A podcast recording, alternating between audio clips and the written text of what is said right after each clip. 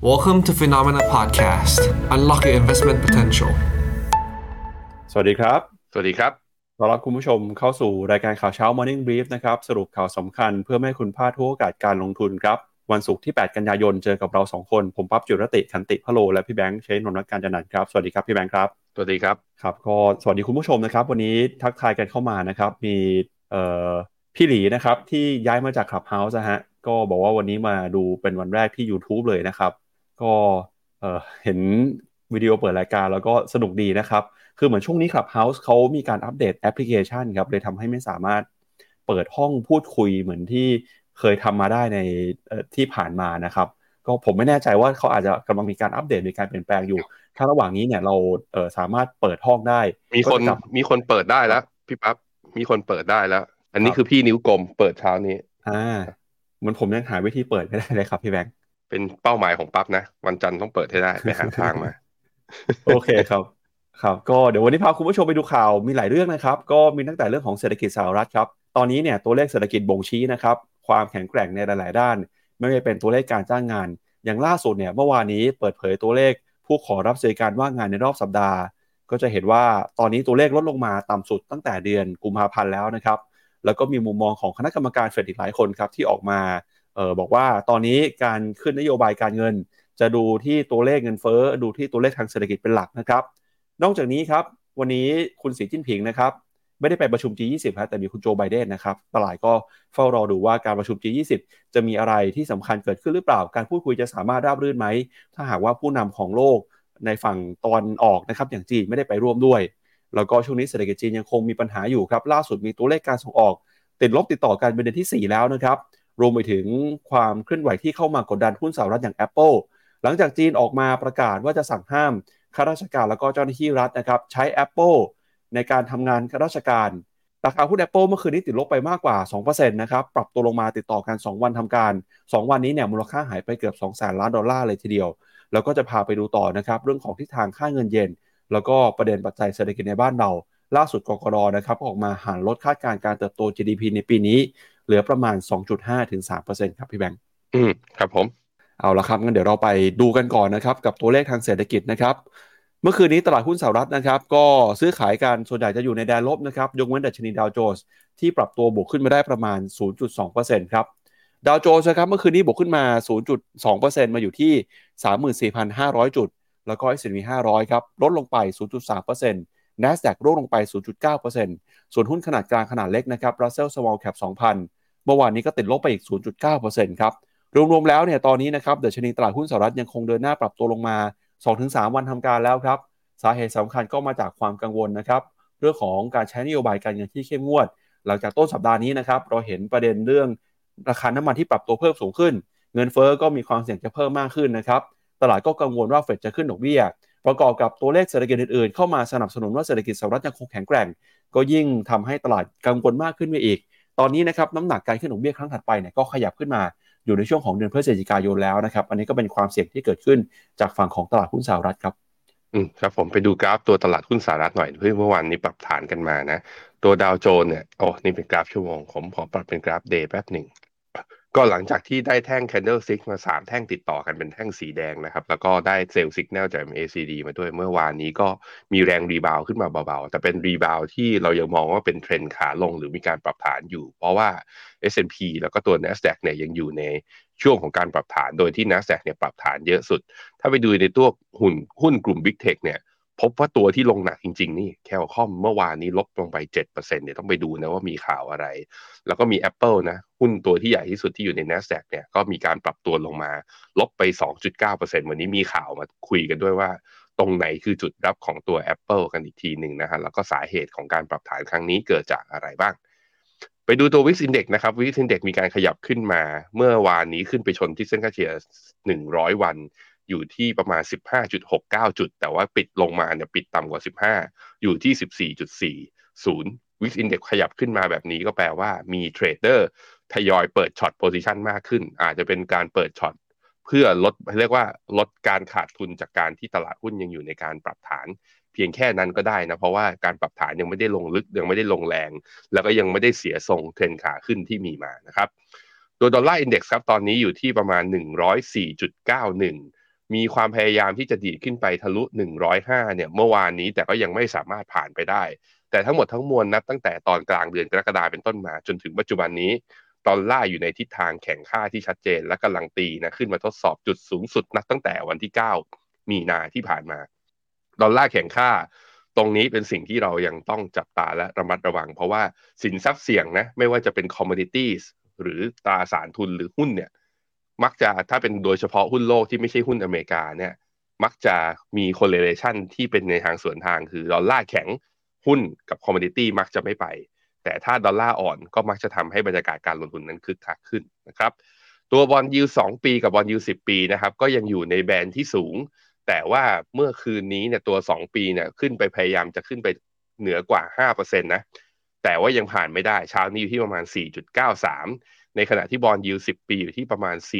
4.23 ถ้าไปดู Fed Fund Futures ตอนนี้เนี่ยโอกาสครึ่งหนึ่งนะครับ ที่ตลาดเชื่อว่าเฟดจะคงดอกเบี้ย และอีกประมาณเกือบเกือบครึ่งหนึ่งเนี่ยตลาดคิดว่าอาจจะมีการขึ้นดอกเบี้ย อย่างน้อยๆ อีกหนึ่งครั้งคือ 25 basis point ภายในการประชุมครั้งถัดอ่าการประชุมครั้งเดือนพฤศจิกาหรือเดือนธันวาที่จะถึงนี้ สาเหตุพอเป็นแบบนี้ก็เลยทำให้บอลยูนั้นยังกดไม่ลง อีกเรื่องหนึ่งที่บอลยูยังกดไม่ลง ซึ่งเดี๋ยวพาให้ปั๊บไปแตะๆดูหน่อยนั่นก็คือราคาน้ำมันนั่นเองนะครับอะพี่ปั๊บครับ ไปดูแผนที่หุ้นกันนะครับ เมื่อวานนี้เนี่ยหุ้นส่วนใหญ่ที่ปรับตัวลงมาก็เป็นหุ้นในกลุ่มอิเล็กทรอนิกส์นะครับไม่ว่าจะเป็น Apple ที่ติดลบไปเกือบ 3%นะครับ Nvidia ร่วงลงไป 1.7% AMD นะครับแล้วก็หุ้นอย่าง Texas Instruments เนี่ยก็ติดลบไปเกือบ 2%เช่นกันนะครับขณะที่หุ้นที่ปรับตัวบวกขึ้นมาสวนทางได้เมื่อวานนี้ก็เป็นหุ้นในกลุ่ม Healthcare ครับ ก็เป็นสัญญาณที่ค่อนข้างชัดเจนนะครับว่าตอนนี้ตลาดอยู่ในโหมดที่จะลดความเสี่ยงไปลงทุนในหุ้นกลุ่มที่เป็น defensive มากขึ้น แล้วก็มีหุ้นในกลุ่มรีเทลอย่าง Amazon เนี่ยก็บวกขึ้นมาได้ประมาณ 1.8%นะครับอันนี้ก็เป็นภาพความเคลื่อนไหวเมื่อคืนนี้ของตลาดหุ้นสหรัฐครับ ไปดูต่อครับที่ภาพของตลาดหุ้นยุโรปบ้างครับตลาดหุ้นยุโรปเนี่ยเมื่อวานนี้ปิดทำการติดลบติดต่อกัน เมื่อวานนี้จะสักเป็นวันที่ 6 วันที่ 7 แล้วนะครับติดต่อกัน 6-7 วันแบบนี้ไม่ได้เห็นมารอบประมาณ 3-4 ปีเลยทีเดียวครั้งสุดท้ายที่ตลาดหุ้นยุโรปเนี่ยติดลบกันติดต่อกัน7เซสชั่นติดก็คือเดือนกุมภาพันธ์ปี 2018 นะครับ โดย DAX ของเยอรมนีครับเมื่อวานนี้ติดลบไป 0.14% FTSE ร้อยอังกฤษบวกขึ้นมาได้นะครับ 0.21%สาเหตุที่อังกฤษบวกขึ้นมาสวนทางก็เพราะว่าเมื่อวานนี้คุณแอนดรูว์ เบลีย์ครับประธานธนาคารกลางของธนาคารกลางอังกฤษออกมาบอกว่าตอนนี้อัตราดอกเบี้ยของอังกฤษเองก็น่าจะใกล้กับจุด peak แล้วนะครับ เพราะฉะนั้นก็เหลือการปรับขึ้นอีกไม่มากแล้ว ตลาดก็มองเป็นข่าวดีนะครับ หุ้นอังกฤษก็ปรับตัวบวกขึ้นมาได้ CAC 40 ฝรั่งเศส ซื้อขายอยู่ในกรอบแคบๆ Euro Stoxx 50 ครับ ติดลบไป 0.4% Euro Stoxx 600 ติดลบไป 0.14%เมื่อวานนี้เนี่ยหุ้นที่ปรับตัวลงมากลุ่มที่ลงมาแรงๆก็คือ หุ้นในกลุ่มเหมืองแร่นะครับติดลบไปประมาณ 2%แล้วก็มีกลุ่ม utilities ครับที่ปรับตัวบวกสวนทางขึ้นมา sentiment บรรยากาศคล้ายๆสหรัฐเลยฮะ defensive ปรับตัวขึ้นมาได้หุ้นกลุ่มเหมืองแร่เนี่ยร่วงลงไปก็เพราะว่ากังวลเศรษฐกิจจีนนะครับเมื่อวานนี้จีนเปิดเผยตัวเลขการส่งออกที่ไม่ค่อยดีสักเท่าไหร่นะครับ อืมครับผม Euro Stoxx ห้าสิบกับ Euro Stoxx หกร้อยตอนนี้ trade ต่ำกว่าเส้นค่าเฉลี่ยสองร้อยวันนะอาการดูไม่ค่อยดี ในขณะที่ค่าเงินยูโรนั้นก็อ่อนค่าเอาก็อ่อนค่าเอาเรื่อยๆ ตอนนี้อยู่ที่หนึ่งจุดศูนย์เจ็ดค่าเงินปอนด์ก็เช่นเดียวกันอยู่ในขาของการอ่อนค่ากำลังจะทดสอบเส้นค่าเฉลี่ยหนึ่งอ่าสองร้อยวันที่หนึ่งจุดสองสี่ ยูโรดูอ่อนค่า แล้วก็ดัชนีตัวหลักเนี่ยลงมาต่ำกว่าเส้นค่าเฉลี่ย 200 วันทั้ง 2 ตัวด้วยเพราะฉะนั้นรอบปรับฐานยังคงมีอยู่นะครับ จนกว่าที่จะมีสัญญาณการรีบาวเกิดขึ้นรอกันต่อไปครับ ใครที่ลงทุนในยุโรปนะ ไปดูหุ้นเอเชียบ้างครับนิกเกิ225 ของญี่ปุ่นวันนี้เปิดมาติดลบนะครับ ลบไปประมาณเกือบ1%ครับ มาอยู่ที่ระดับ 32,000 จุดนะครับออสเตรเลียนิวซีแลนด์ก็ติดลบไปเช่นกันครับ ช่วงนี้เนี่ยจะเห็นว่าหุ้นญี่ปุ่นนะครับ ก็เริ่มเห็นแรงขายทำกำไรครับหลังจากที่ session ก่อนหน้านี้นะครับประมาณต้นสัปดาห์เนี่ยปรับตัวบวกขึ้นมาได้ ที่มีแรงหนุนมาจากค่าเงินเยนที่อ่อนค่าไปนะครับ แล้วก็ล่าสุดครับ ดูเหมือนว่าทางญี่ปุ่นจะเปิดเผยตัวเลข GDP แล้วนะครับ ตัวเลข GDP ของญี่ปุ่นครับในไตรมาสที่2เนี่ยออกมาเติบโตน้อยกว่าที่ตลาดคาดการนะครับ เติบโตอยู่ที่ประมาณ 4.8%ฮะก็ตลาดคาดการตอนแรกเนี่ยจะเห็นการเติบโตประมาณ 6%เลยนะครับ ของเดือนสิงหาคมครับแต่ปรากฏว่าตัวเลขจริงก็ออกมา ถือว่าเติบโตต่ำกว่าคาดนะครับแล้วก็หุ้นของจีนครับเมื่อวานนี้ส่วนใหญ่ก็ปรับตัวลงไปค่อนข้างแรงนะครับทั้งเซี่ยงไฮ้เซินเจิ้นไชน่า A50 ติดลบกันเกินกว่า 1%แล้วก็หางเซ็งฮ่องกงร่วงลงไป 1.3%ครับหุ้นไทยเมื่อวานนี้บวกในกรอบแคบๆครับ 1.58 จุดมาอยู่ที่ 1,550 จุด เกาหลีใต้นะครับ เปิดมาติดลบไปแล้วครับ แล้วก็หุ้นของอินเดีย หุ้นของเวียดนามนะครับ ก็ยัง เห็นทิศทางที่ปรับตัวบวกขึ้นไม่ได้นะครับ อินเดียบวกขึ้นมา 0.6 แต่เวียดนามติดลบไป 0.3 ครับ ตัวนี้คืออีพอ GDP ออกมาต่ำกว่าคาดก็เข้าสู่รอบปรับฐานทันที แต่ว่าผมคิดว่ามันก็มีส่วนแหละที่อาจจะเป็นเรื่อง GDP แต่อีกเรื่องหนึ่งคือ ก็ตลาดทางฝั่งยุโรปกับอเมริกาเขาปิดลบกันเมื่อคืนนี้กันทั้งสองตลาด ตลาดเอเชียจะฝืนไปได้ก็กระไรอยู่นะฮะตัว KOSPI เกาหลีเมื่อวานนี้ลบ 0.5 วันนี้ลบต่ออีก 0.4 ก็แปลว่า 2 วันลบประมาณ 1%เข้ารอบปรับฐานด้วยเช่นเดียวกัน ห่างเสงห่างเสงเมื่อวานนี้ลบลงมา 1%เช่นเดียวกับตัว S share นะย่อลงมากัน แต่ว่าตัว CSI 300 ลงหนักกว่า ลบประมาณ 1.4%ก็เหมือนกันครับ ทางฝั่งห้องหุ้นตลาดฮ่องกงจริงๆ ก็มีเรื่องไต้ฝุ่นเข้ามาด้วย แล้วก็มีการปิดเทรดครึ่งเช้านี้ด้วยนะ ก็ดูบรรยากาศแล้วคือนอกจากเรื่องเศรษฐกิจแล้ว นโยบายที่น้อยกว่าคาดแล้ว ยังเรื่องภัยธรรมชาติเนี่ยที่ยังมารบกวน เซนติเมนต์แล้วก็ปัจจัยตลาดด้วยเช่นเดียวกัน เพราะนั้นหุ้นจีนเนี่ยยังค่อนข้างเหนื่อยอยู่นะครับ ไปดูเวียดนามฮะเวียดนามเมื่อวานนี้ก็ปิด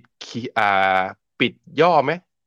ย่อเป็นครั้งแรกนับตั้งแต่ย้อนหลังไป 6 วันทำการที่ผ่านมาเขียวมาตลอดนะ เข้ารอบย่อมันก็คือ ยังไม่ผ่านตัวไฮเดิมนี้ได้ขนาดนั้น แต่ว่าก็ไม่แน่หรอก เพราะว่าเวียดนามเนี่ย outperform มาตลอดนะ อาจจะใช้จังหวะช่วงเนี้ย ที่ตลาดอื่นๆ ปรับฐานยังเดินหน้าขึ้นต่อไปก็เป็นไปได้ เพราะว่า MACD ที่กราฟรายวันเนี่ยเกิดเป็น sell อะเกิดเป็น buy signal คือมีสัญญาณซื้อในทางเทคนิคเกิดขึ้นมาแล้วนะครับหุ้นไทยครับหยุดลงแต่ว่าก็ขึ้นน้อยบวกเพียงแค่ 1.58 จุด ต่างชาติยังขายสุทธิบาทยังอ่อนค่ายังต้องรอต่อไปนะครับมีหุ้นเนี่ยตัวดัชนี Sensex นี่สิ ได้ buy signal จากบา MACD แล้ว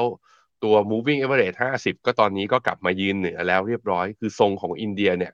ทุกอย่างดีหมดยกเว้นแต่ว่าราคามันแพงเกินไปพยายามจะเกี่ยงราคามาตลอดแต่จนถึงตรงนี้แล้วก็ต้องบอกว่าใครที่ชอบอินเดียมากๆอาจจะจำเป็นต้องทยอยเข้าไปก่อน อย่าไปคิดเรื่องความแพงมากขนาดนั้น เพราะว่าถ้าทะลุ high เดิมตรงนี้ได้นะ BSE Sensex เคยอยู่จุดสูงสุดอยู่ที่67,620แถวนี้ ถ้าทะลุขึ้นไปได้เนี่ยโอ้โห แนวต้านข้างบนก็ไร้ขีดจำกัดแล้ว แล้วก็กำลังจะมีการประชุม G20 เกิดขึ้นมาด้วย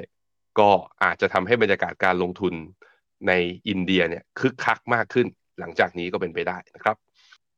ไปดูต่อครับที่ราคาสินค้าโภคภัณฑ์กันหน่อยนะครับ ช่วงนี้ตลาดบรรยากาศไม่ค่อยดีเพราะว่าราคาน้ำมันขึ้นมาแรงนะครับ พอราคาน้ำมันขึ้นมาแรงตลาดก็กังวลกันว่าเงินเฟอ้อจะกลับขึ้นมา แล้วก็จะส่งผลต่อการใช้นโยบายการเงินของธนาคารกลางสหรัฐ ล่าสุดเมื่อคืนนี้ราคาน้ำมันก็เริ่มปรับตัวลงมาแล้วนะครับร่วงลงไปประมาณ 1 เหรียญ1%ฮะโดยแรงกดดันหลักจากราคาน้ำมันก็คือเรื่องของค่าเงินดอลลาร์ที่แข็งค่ามากขึ้นนะครับ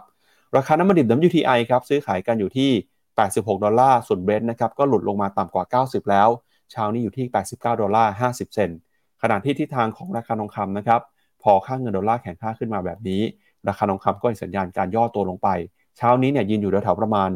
1,924 ดอลลาร์ต่อทรัลล์ครับ ช่วงนี้เองก็กังวลนะครับกับเรื่องของการขึ้นดอกเบี้ย ค่าเงินดอลลาร์แข็งค่าก็เข้ามากดดันน้ำมันแล้วก็ทองคำครับ อืมครับผมตัว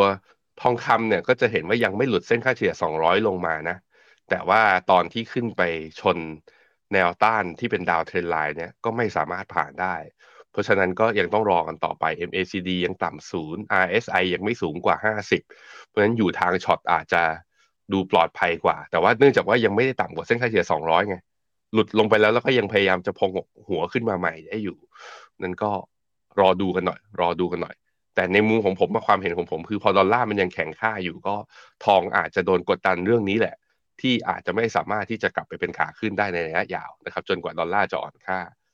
แต่ถึงแม้ดอลลาร์จะแข็งค่าแบบนี้ก็จะเห็นว่าราคาน้ำมันก็ยังดีขึ้นมาได้ต่อเนื่องนะเพิ่งจะมาแสดงอาการย่อก็เมื่อวานนี้ สาเหตุก็เป็นเพราะว่าปัจจัยข้างนอกนะคือ OPEC Plus เนี่ย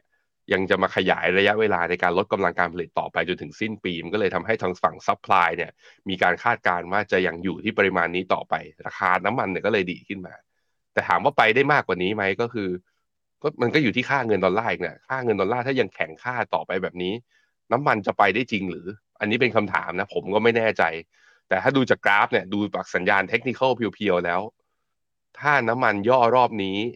ตัว WTI ไม่ต่ำกว่า 84 เหรียญ แล้ววกกลับดีขึ้นมานะ ต้องระวังแล้วแถวๆราคาประมาณเนี่ยอ่า93 94 เหรียญขึ้นไปเนี่ย ตรงนี้จะทำให้ตลาดกลับมากังวลเรื่องเงินเฟ้ออีกครั้งหนึ่ง แล้วเฟดที่ตลาดไปคิดว่าเฮ้ยเฟดคงจะไม่ขึ้นดอกเบี้ยแล้วปีนี้ มันอาจจะกลับข้างก็ได้ในช่วงที่เหลือของปี เพราะต้องอย่าลืมว่าไตรมาสสี่มันคือไฮซีซั่นความต้องการน้ำมันน่ะมันสูงขึ้นอยู่แล้วนะฮะแล้วก็ยิ่งเรามาเห็นข่าวแล้วว่า เออมีความเป็นไปได้ว่าที่ราคาน้ำมันอยู่แบบนี้ ที่ซาอุอยากจะลดกำลังการผลิตแบบนี้ อาจจะเป็นเรื่องอยากดันราคาหุ้นซาอุดิอารามโก้ด้วยก็เป็นไปได้ นั้นห้ามประมาทครับว่าดอกเบี้ยนะ่ะสิ้นสุดขาขึ้นไปแล้ว ถ้ายังจะขึ้นต่อตลาดหุ้นอาจจะยังมีปรับฐานได้อีกสักขาหนึ่งในช่วงไตรมาสสี่นะครับ วันพรุ่งนี้ครับวันที่ 9 เดือน 9 นะครับ FINNOMENA จะมีงานสัมมนางาน summit ใหญ่ของปีนี้นะครับ ก็คืองาน FA Summit 2023 Navigating the Next Era of Financial Advisory with FINNOMENA นะครับ ก็เชิญชวนครับ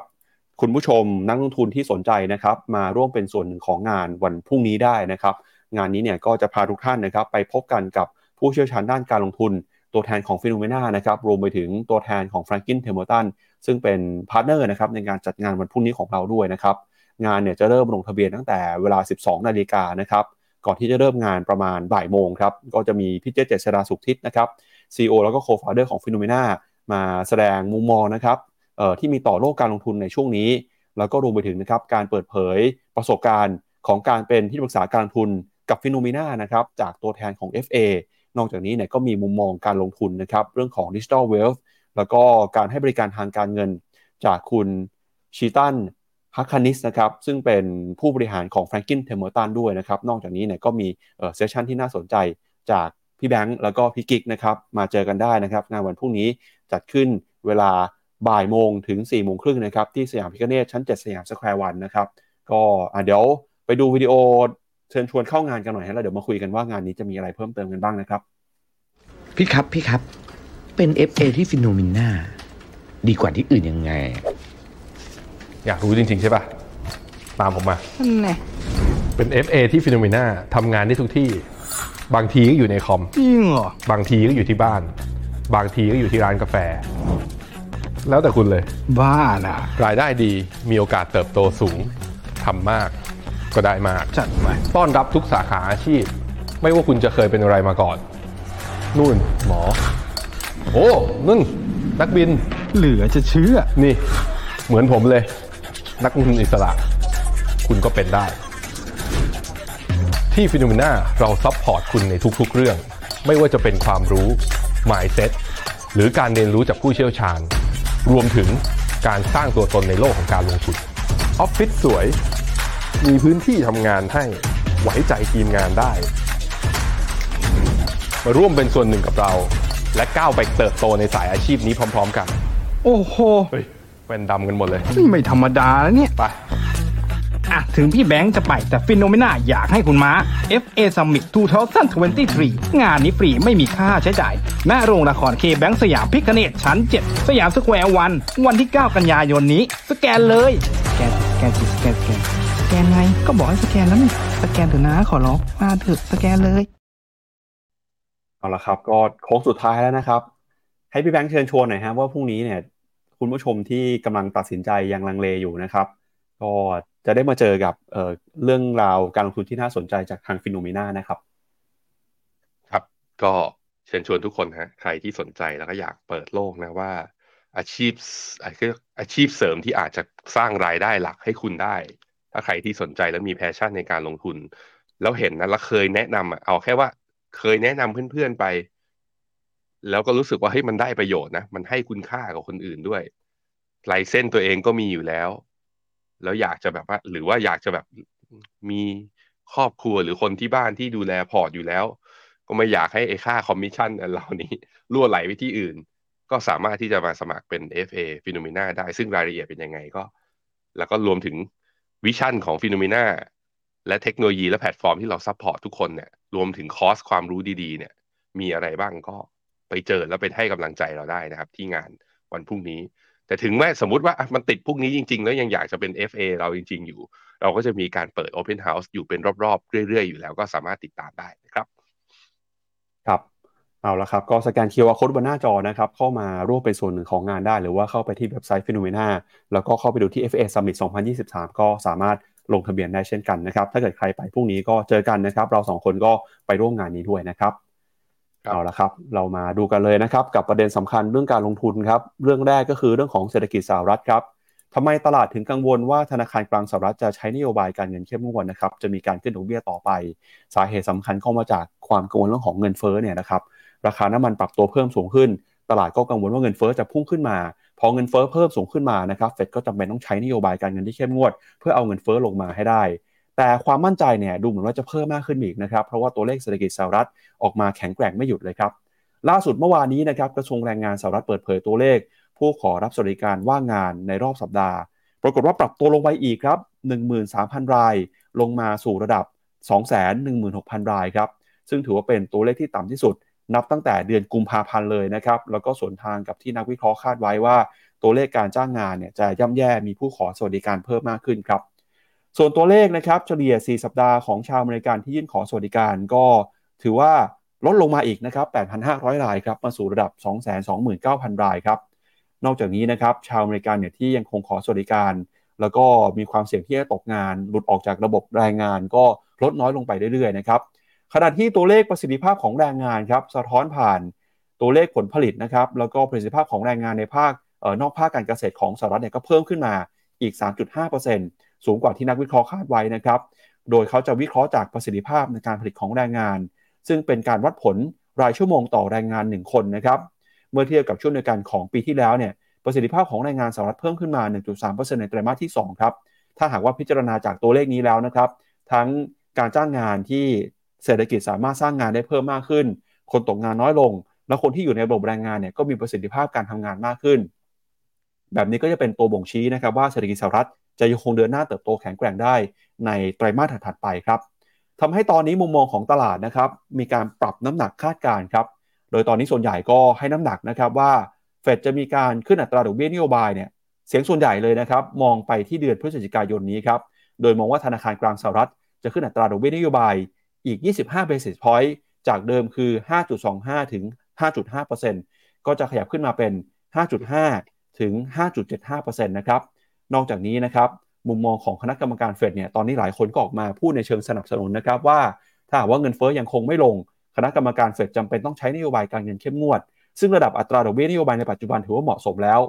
ล่าสุดก็มีประธานเฟดสาขานิวยอร์ก คุณจอห์นวิลเลียมส์ครับ ออกมาบอกว่าตอนนี้เนี่ยแนวโน้มการใช้นโยบายการเงินของธนาคารกลางสหรัฐ ถือว่าอยู่ในจุดที่มีความถูกต้องเหมาะสมนะครับแล้วก็ต่อไปเนี่ยเฟดก็ยังคงจะยึดมั่นครับที่จะใช้นโยบายการเงิน โดยพิจารณาจากข้อมูลที่มีอยู่ในมือไม่ว่าเป็นข้อมูลตัวเลขเงินเฟ้อ ข้อมูลการจ้างงานการเติบโตทางเศรษฐกิจนะครับก็พูดก็คือเป็น data dependent นะครับที่จะใช้นโยบายโดยพิจารณาจากเศรษฐกิจเป็นหลัก ถ้าว่าเงินเฟ้อยังคงอยู่สูงเกินกว่าเป้าหมาย 2%แบบนี้คณะกรรมการเฟดก็จะสนับสนุนให้มีการใช้นโยบายการเงินเข้มงวด แต่ถ้าเอาเงินเฟ้อลงมานะครับเฟดก็บอกว่าอาจจะไม่รีบร้อนแล้วก็รอดูท่าทีก่อนว่าจะใช้นโยบายการเงินอย่างไร ซึ่งปัจจุบันนี้เนี่ยอัตราดอกเบี้ยที่ 5.25 ถึง 5.5%เป็นตัวเลขที่สูงที่สุดในรอบ 22 ปีเลยนะครับ พอเฟดส่งสัญญาณแบบนี้ค่าเงินดอลลาร์ก็กลับมาแข็งค่าอย่างรวดเร็วนะครับ ตอนนี้เปรียบเทียบกับสกุลอื่นแล้วเนี่ย ดอลลาร์นี่ถือว่าแข็งค่ามากๆเลยนะครับ ทั้งเงินเยน เงินหยวนแล้วก็ค่าเงินยูโร รวมไปถึงเงินบาทด้วยนะครับที่ช่วงนี้ก็อ่อนค่าลงมาอย่างรวดเร็ว เพราะว่าดอลลาร์แข็งอย่างรุนแรงครับมาดูนี่ฮะมาดูราคาน้ำมันในกราฟรายสัปดาห์ เพื่อที่จะมาอ่านทิศทางตัวเงินเฟ้อกัน ตอนนี้เราอยู่ในเดือนกันยาถูกไหมลองย้อนกลับไปดูเดือนกันยาปีสองพันยี่สามกันยาปีสองพันยี่สาม อยู่นี้กันยาปีสองพันยี่สามตอนนั้นเงินราคาน้ำมันเนี่ย อยู่แถวแถวช่วงประมาณแปดสิบเหรียญ แล้วก็มาปิดตอน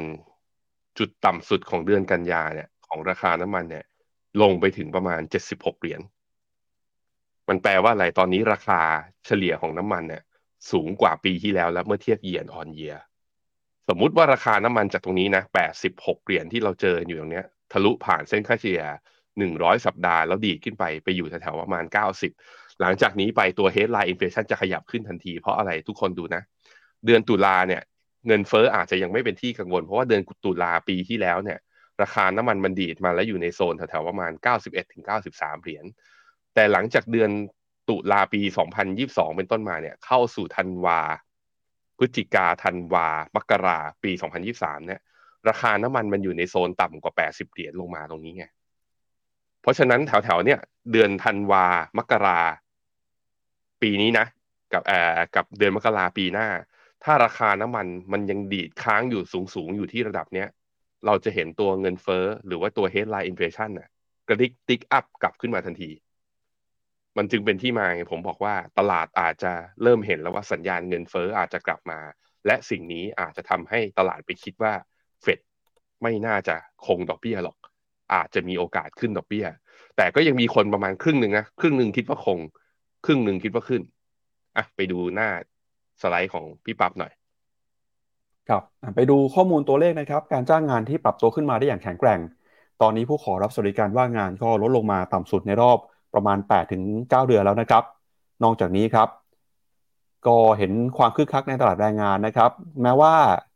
แรงงานเนี่ยจะลดความร้อนแรงลง แต่ก็ยังคงถือว่ามีความแข็งแกร่งมากอยู่ดีนะครับอัตราการว่างงานอยู่ที่ระดับ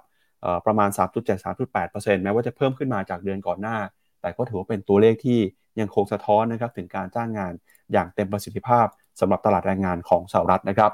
พอตัวเลขการจ้างงานแข็งแกร่งแล้วนะฮะก็ชี้นำไปที่การใช้นโยบายการเงินของธนาคารกลางสหรัฐครับพี่แบงค์ว่าตอนนี้เนี่ยเฟดนะครับจะยังคงใช้นโยบายการเงินเข้มงวดอยู่จนถึงสิ้นปีนี้ แล้วก็ก่อนที่ปีหน้าจะค่อยๆเริ่มมีการปรับลดอัตราดอกเบี้ยลงนะครับ ไปดูหน่อยฮะว่าคาดการณ์ของตลาดมองว่าเป็นยังไงบ้างครับ อืมครับผมถ้าเป็นการประชุมครั้งหน้านะวันที่ 20 กันยานี้ที่จะถึงเนี่ย ตอนนี้โอกาสคือมากกว่า 90%ไปแล้วที่ตลาดเชื่อว่าครั้งนี้คงไปก่อน คงดอกเบี้ยไปก่อน แต่ไปดูครั้งถัดไปครับ ดูหน้าสไลด์หน้า 14 ก็จะเห็นว่า ตลาดเริ่มขยับโอกาสที่จะขึ้นดอกเบี้ยเนี่ย จากเดือนธันวาเนี่ย ขึ้นมาเป็นอาจจะขึ้นดอกเบี้ยในการในมีติ้ง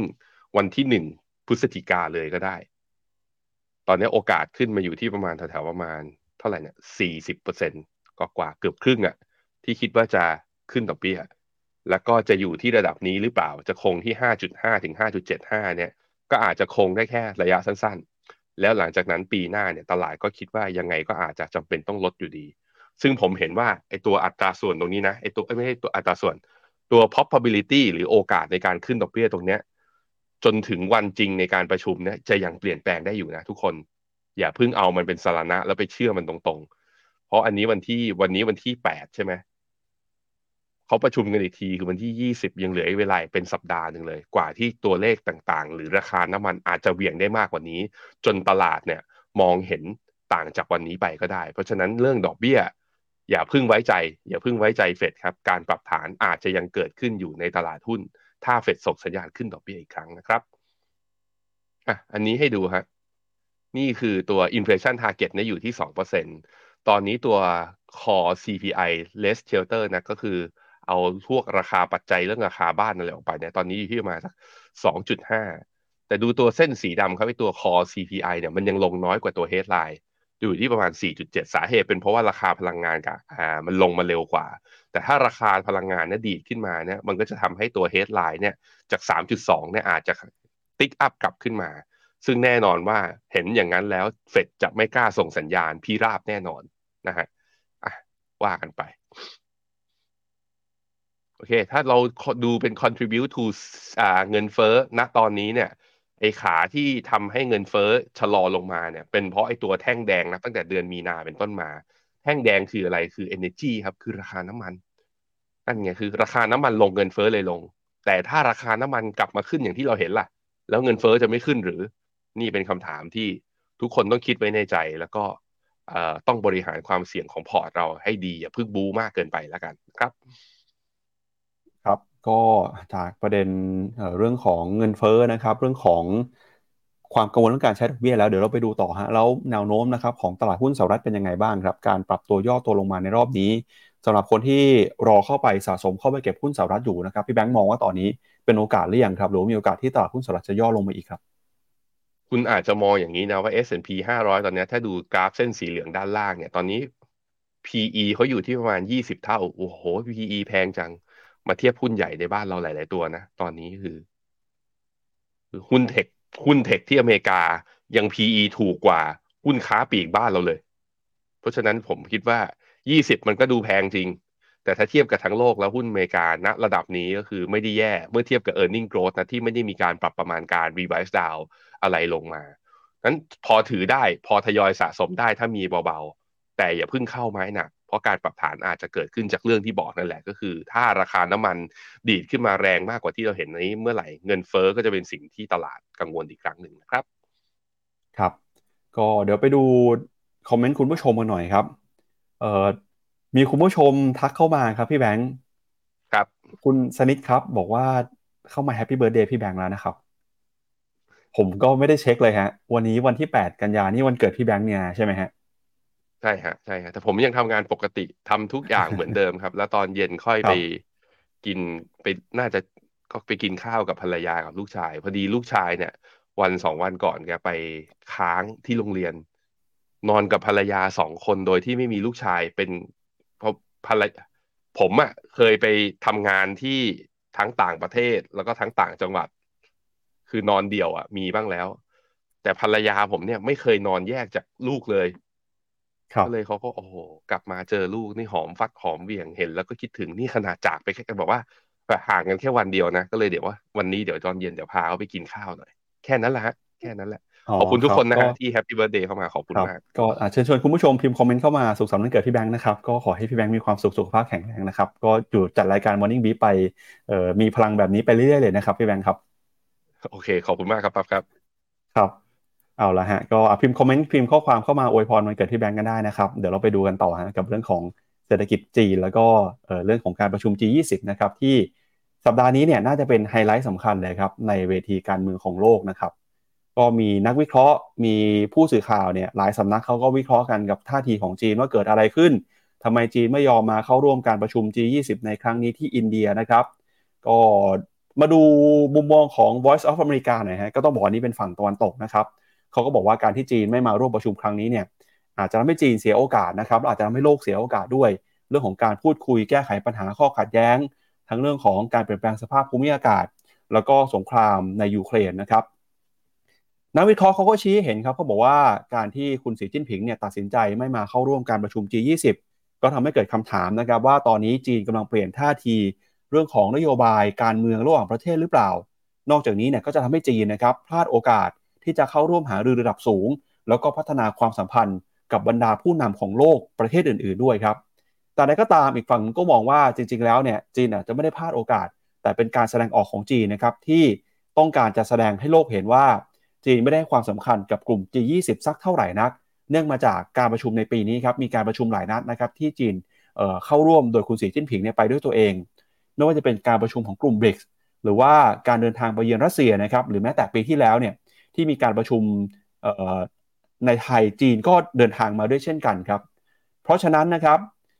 อันนี้อาจจะเป็นท่าทีใหม่ของจีนครับที่ต้องการจะกดดันนะครับ ประเทศอื่นครับ ให้ต้องรู้ตัวนะครับว่าการใช้นโยบายที่สร้างความตึงเครียด หรือว่ากดดันจีนเนี่ยจีนก็บอกว่าจะไม่ยอมรับนโยบายต่างๆ เหล่านี้ ถ้าหากว่า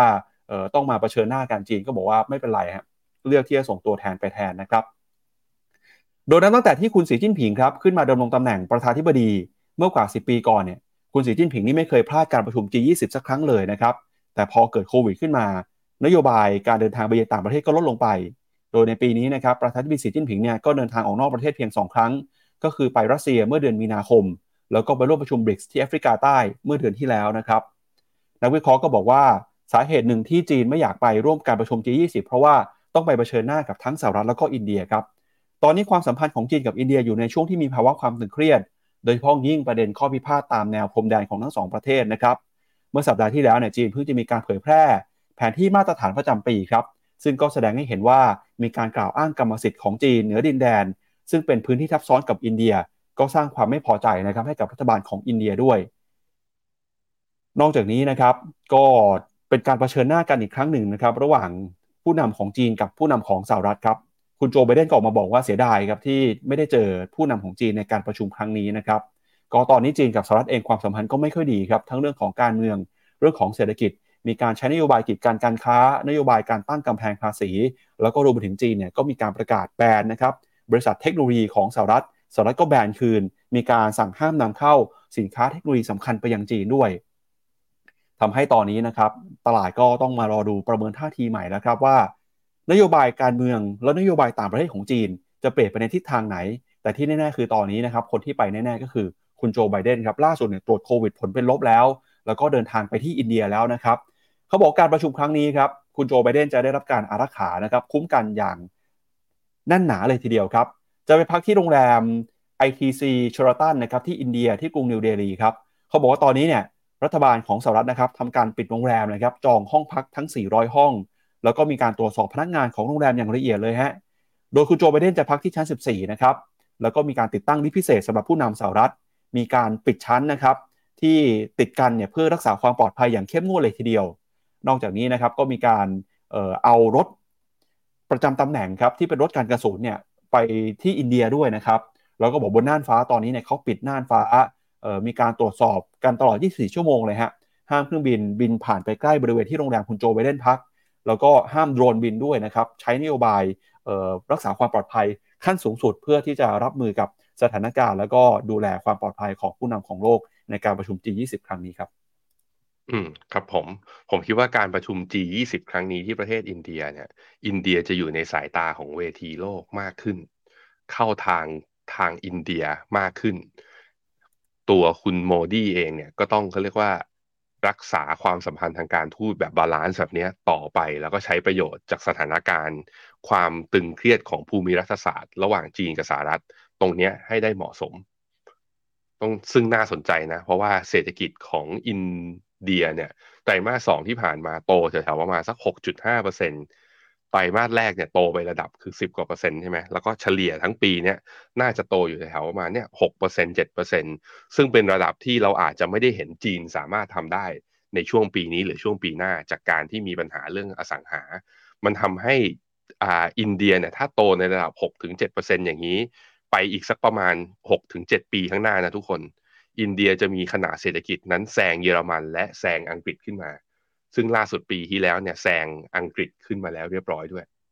ก็จะขึ้นมาเป็น GDP มีขนาดใหญ่ที่สุดเป็นอันดับ 3 ของโลก ภายในอีกไม่เกิน 7 ปีข้างหน้า เนี่ยบทบาทของอินเดียจึงสำคัญมากๆ ทิศทางของอินเดียจะเป็นยังไงก็ขึ้นอยู่กับนี่แหละ เสถียรภาพของตัวพรรคการเมืองแล้วก็คุณโมดีเอง เมื่อวานนี้เมื่อคืนนี้ ผมอยู่ดีไม่รู้ลึกอะไรก็เลยกลับไปพยายามจะลองย้อนอ่านประวัติของเนี่ยไอ ผู้นำสูงสุดของอินเดียคือคุณโมดีเองอะ่ะคือเอาจริง ๆ นะ มันทุกคนมันมีจุดด่างพร้อยกว่าจะขึ้นมาได้ คุณโมดีเองพอลองเข้าไปดูเองก็เห็นในหลาย ๆ อย่างเช่นเดียวกัน อินเดียเนี่ยมีประเทศเป็นประเทศที่ตอนนี้มีประชากรมากที่สุดในโลก ประชากรมากที่สุดในโลกเนี่ย สัดส่วนของเขาประมาณ 80%เป็นประชากรที่นับถือศาสนาฮินดู อีกสักประมาณ 10 กว่าเปอร์เซ็นต์เนี่ยเป็นศาสนาอิสลาม คือถึงแม้ว่าจะเป็นที่ตั้ง แล้วว่าเป็นที่ก่อกำเนิดศาสนาพุทธ แต่คนที่นับถือศาสนาพุทธในอินเดียเนี่ยมีระดับสัดส่วนไม่เกินหนึ่งเปอร์เซ็นกฎหมายรัฐธรรมนูญอินเดียเนี่ยไม่มีศาสนาประจำชาติ แคร์เรื่องความเท่าเทียม แต่มันมีความย้อนแย้งในสังคมอินเดียเรารู้อยู่แล้วว่ามันมีวันนะที่คือว่ามีการแบ่งแบ่งคนตามไอ้หลักศาสนาของตัวฮินดูเอง ตัวคนคือก่อนหน้านี้ด้วยความซับซ้อนของตัว พื้นที่ภูมิรัฐศาสตร์ ขนาดที่ใหญ่จำนวนคนที่เยอะวัฒนธรรมที่แตกต่าง มันทำให้อินเดียเนี่ยรวมใจหรือมีความยูไนต์ไม่ได้ เพราะในเชิงกฎหมายก็คือให้สิทธิเสรีภาพเท่ากันหมด แต่คุณโมดีเองเนี่ยถ้าลองไปดูจริง ๆ แล้วก็คือว่า นโยบายหรือกฎหมายหลาย ๆ อย่าง คือเขาเข้าเขาทำไป แล้วมันบีบให้ประชาประชาชนชาวมุสลิมที่อยู่ในอินเดียเนี่ยสร้างความไม่พอใจด้วย แต่เนื่องจากว่าชาวมุสลิมเป็นส่วนน้อยไงพี่ปับ๊บเป็นส่วนน้อยในประเทศอินเดีย แล้วมันได้ใจคนส่วนใหญ่ที่นับถือศาสนาฮินดู จึงทำให้เป็นฐานเสียงที่แข็งแรง แล้วก็สร้างมันก็คือเป็นฐานทัพที่สร้างกองกำลังเขาเรียกว่าประชาชนผู้สนับสนุนและ support เขาเนี่ยมาได้จนถึงปัจจุบันนี้ แต่แน่นอนว่าผู้นำในโลกนี้นะที่เราเห็นโด่งดังหรือว่าที่เห็นว่าเก่งๆเนี่ยมันมีบาดแผลหรือมันมีอะไรบางอย่างที่มันก็ถูกโจมตีคือแน่มันมีคนรักมากก็มีคนเกลียดมาก อันนี้เป็นเรื่องปกติ แต่ในภาพรวมแล้วคือก็มีนักวิชาการก็บอกว่า ถ้าอินเดียจะเข้าสู่เขาเรียกว่าเป็นชาติหนึ่งในชาติมหาอำนาจของโลกได้ มันก็ต้องภายใต้ผู้นำคนนี้แหละ ที่สามารถรวมใจคนทั้งชาติได้มากขนาดนี้ ถ้าไม่ใช่คนนี้คนอื่นอาจจะยากนะครับครับไปดูข้อมูลหน่อยครับการประชุม G20 ในครั้งนี้นะครับ เราจะได้มีโอกาสเจอผู้นำประเทศของประเทศไหนบ้างนะครับ อันนี้หมายถึงที่อินเดียนะฮะก็ จะเห็นว่ากลุ่ม G20 เนี่ยเป็นกลุ่มที่มีความสำคัญต่อเศรษฐกิจโลกมากครับเพราะว่าเขารวมประเทศที่มีขนาดเศรษฐกิจขนาดใหญ่เป็นอันดับต้นๆของโลกเลยนะครับก็แน่นอนครับเบอร์หนึ่งคือสหรัฐอเมริกาก็ส่งคุณโจไบเดนไปแล้วนะครับเบอร์2ครับก็คือจีนเนี่ยแหละครับจีนก็ส่งผู้นำของจีนนะฮะส่งคุณหลีเฉียงนายกไปแทน แล้วก็มีเบอร์ 3 เบอร์4นะครับจะเห็นว่าในฝั่งของยุโรปเองส่วนใหญ่ก็มีผู้นำของหลาย ๆ ชาติเลยนะครับที่เดินทางไปร่วมประชุมนะครับแล้วก็รัสเซียนะครับก็ไม่ได้ส่งคุณปูตินไปแทนนะครับ ก็มีอยู่ 2 ชาตินะครับที่ดูเหมือนว่าจะไม่ได้ส่งผู้นำสูงสุดของประเทศไป แต่จะส่งตัวแทนไปแทนครับอืมครับผมครับอันนี้ก็เป็นเกรดจากการประชุม G20 ที่จะเกิดขึ้นในช่วงสัปดาห์นี้นะครับ คืนนี้คืนพรุ่งนี้เนี่ยก็น่าจะเห็นข่าวความชัดเจนมากขึ้นครับ ก็ไปดูกันต่อครับพี่แบงค์กับเรื่องของสถานการณ์เศรษฐกิจจีนในตอนนี้หน่อยว่าเป็นยังไงบ้างครับ ล่าสุดเมื่อวานนี้ครับทางกระทรวงของจีนครับเขามีการเปิดเผยตัวเลขการส่งออก ของเดือนสิงหาคมครับปรากฏว่าเศรษฐกิจจีนตอนนี้เนี่ยยังคงมีความเปราะบางอยู่นะครับ อันเนื่องมาจากการส่งออกส่งสัญญาณชะลอตัว โดยเป็นการหดตัวติดต่อกัน 4 เดือนแล้วนะครับ ล่าสุดสิงหาคมครับการส่งออกติดลบไปอีก 8.8%หดตัวติดต่อกันเป็นเดือนที่ 4 แล้วก็หดตัวติดต่อกันในทุกตลาดคู่ค้าหลักเลยนะครับ ที่หนักที่สุดก็คือการส่งออกจากจีนไปยังยุโรปเนี่ยติดลบไปถึงเกือบ 20%เลยฮะ ส่วนการส่งออกจากจีนไปสหรัฐนะครับก็หดตัวติดต่อกันไปแล้ว 13 เดือนครับ โดยหน่วยงานศุลกากรของจีนออกมาเปิดเผยว่าการส่งออกของจีนในเดือนสิงหาคมครับมีมูลค่าอยู่ที่ 284,000 ล้านดอลลาร์สหรัฐหดตัว 8.8%เทียบกับช่วงเดียวกันของปีก่อน โดยการส่งออกติดลบ 4 เดือนติดต่อกันท่ามกลางดีมานที่อ่อนแอ แล้วก็การเปลี่ยนแปลงการโยกย้ายของโซ่ประทานของโลกที่กำลังดำเนินอยู่นะครับทำให้เศรษฐกิจจีนเผชิญกับความเปราะบางมากขึ้น แม้ว่าจะมีขนาดใหญ่เป็นอันดับที่ 2 ของโลกนะครับ ตอนนี้ก็ต้องดิ้นรนหาทางออกนะครับ พื่อที่จะมาชดเชยการเติบโตทางเศรษฐกิจโดยอย่างไรก็ตามครับการหดตัวของการส่งออกเนี่ยชะลอตัวลงมานะครับลดลงน้อยกว่าเดือนกรกฎาคมที่ตอนนั้นติดลบไปถึง 14.5%แล้วก็การนำเข้าครับก็หดตัวเช่นกันนำเข้าเดือนสิงหาคมติดลบไป 7.3%ครับส่วนดุลการค้านะครับจีนยังคงเกินดุลการค้าอยู่ที่ 68,400 ล้านดอลลาร์สหรัฐ แล้วก็ข้อมูลล่าสุดก็บ่งชี้นะครับว่า การส่งออกไปยังประเทศคู่ค้าส่วนใหญ่ยังคงหดตัว แม้ว่าจะลดลงจากเดือนก่อนหน้าก็ตามครับ โดยการส่งออกมายังอาเซียนนะครับ ซึ่งเป็นคู่ค้ารายใหญ่ที่สุดของจีน ลดลงไป 13.25%ซึ่งก็เป็นการลดลงติดต่อกัน 4 เดือนครับ แล้วก็ส่งออกไปยุโรปติดลบ ส่งออกไปอเมริกา เดือนล่าสุดติดลบไป 9.5%นะครับผู้อำนวยการของ Moody Analytics ก็บอกว่าคาดการณ์ว่าการส่งออกของจีนน่าจะยังถดถอยต่อไปนะครับเนื่องจากความอ่อนแอของเศรษฐกิจโลกทำให้คำสั่งซื้อใหม่ แล้วก็ภาคการส่งออกส่งสัญญาณชะลอตัว เพราะฉะนั้นเนี่ยจีนเองก็ต้องมุ่งหาเครื่องยนต์ทางเศรษฐกิจนะครับที่จะเข้ามาชดเชย การส่งออกที่หดตัวลงไปนะครับแล้วก็ช่วงนี้ก็เผชิญกับความเสี่ยงในภาคอสังหาริมทรัพย์ แล้วก็รวมไปถึงนะครับความเสี่ยงในภาคการเงินด้วยครับอืครับผม ไปดูกันครับว่า แล้วตอนส่งออกสัดส่วนของส่งออกของจีนเนี่ย ถ้าเป็นบายแคตตาล็อกเนี่ยเป็นหมวดสินค้าเนี่ยเขาส่งออกอะไรเยอะสุด จีนนี่ไม่ใช่แบบว่า ส่งออกพวกเสื้อผ้า ส่งออกพวกสินค้าที่ใช้แรงงานแล้วนะ ตอนนี้เขาส่งออกอะไรเยอะรู้ไหมอิเล็กทรอนิกส์พวกอุปกรณ์ไง ก็เป็นที่ประกอบชิ้นส่วนคือเรียกเป็น เป็นเรียกเป็นโรงงานของโลกอะ่ะ ใครที่ส่งอิเล็กทรอนิกส์อะไรมามาประกอบในจีน แล้วก็ส่งออกกลับไปอีกทีหนึ่งแล้วก็เป็นตลาดใหญ่ด้วย นอกจากส่งออกแล้วก็คือค้าขายกับคนในจีนเองก็มีสัดส่วนที่ค่อนข้างเยอะ แล้วก็มีเรื่องนะครับ แล้วก็มีพวก machinery นะเครื่องจักรนะแล้วก็มีพวก reactor ต่างๆเนี่ยสัดส่วนประมาณ15%ร รถยนต์ครับจะมีค่อยๆ มีสัดส่วนเพิ่มขึ้นมานะวิธีเข้าเนี่ยตอนนี้อยู่ประมาณ 4.2 แต่ผมเชื่อว่าอย่างไทยเองหรือว่าประเทศทางฝั่งอาเซียนเองที่นำเข้ารถ EV เนี่ยจากจีนนะก็เพื่อรักษาความสัมพันธ์กันดีด้วยแล้วก็รถ EV จีนมันถูกไงแล้วก็ตอบรับกับเรื่องนโยบายเรื่อง zero net zero carbon ในระยะยาวด้วยก็น่าจะมีสัดส่วนที่เพิ่มมากขึ้น แต่ว่าอย่างที่เห็นครับคือ 3-4 สินค้าหลักๆ ของจีนที่ส่งออกนั้น เป็นหมวดสินค้าที่เป็นต้องบอกว่าเป็นหมวดสินค้าไฮเทคแล้วต่างจากแบบว่าก่อนหน้านี้ที่เรารู้จักกันเมื่อสิบยี่สิบปีก่อน ในขณะที่ถ้าลองย้อนกลับมาดูที่ไทยนะ ต่างกัน ไทยก็อาจจะมีบ้างแหละชิ้นส่วนอิเล็กทรอนิกส์มีส่งออกบ้างแต่สัดส่วนใหญ่ของเราก็อาจจะยังเป็นสินค้าเกษตร แล้วก็สัดส่วนที่ใหญ่ที่สุดในเรื่องของการส่งออกของไทยก็คือเรื่อง export of service หรือภาคการท่องเที่ยวนะครับครับจากเรื่องการส่งออกไปแล้วครับ ไปดูเรื่องของเทคโนโลยีกันต่อเลยนะครับ ในฝั่งของจีนครับ ตอนนี้เนี่ยมีประเด็นใหญ่ที่ทำให้นักลงทุนของสหรัฐกังวลกันนะครับ ก็คือเรื่องของการที่จีนออกมาประกาศแบนครับ บอกว่าจะไม่ยอมให้พนักงานของรัฐนะครับ แล้วก็รวมถึงข้าราชการเนี่ยเอาโทรศัพท์ iPhone ครับแล้วก็โทรศัพท์มือถือที่ผลิตจากต่างชาตินะครับ มาใช้ในสำนักงานหรือว่าหน่วยงานของรัฐในจีนครับพอข่าวนี้เกิดขึ้นมาราคาหุ้นของ Apple นะครับเมื่อวานนี้ก็ปรับตัวลงไปประมาณ 3.5%เมื่อคืนนี้นะครับราคาหุ้น Apple ติดลบไปอีกประมาณ กือบ 3%ครับ รวมๆ 2 วันเนี่ยก็ย่อลงไปนะครับ มูลค่าของ Apple หายไปแล้วกว่าเกือบจะ2แสนล้านดอลลาร์สหรัฐเลยทีเดียวครับ ก็การปรับตัวลงมาในรอบนี้นะครับ ก็เกิดมาจากคำสั่งของทางการจีนที่บอกว่ากังวลนะครับเรื่องของข้อมูลความปลอดภัยทำให้ต้องสั่งห้ามไม่ให้ลูกจ้างของรัฐ ใช้โทรศัพท์ iPhone ในพื้นที่การทำงานของจีนครับ โดยตอนนี้เนี่ยนะครับก็มีหลายหน่วยงานนะครับได้รับคำสั่งนี้แล้ว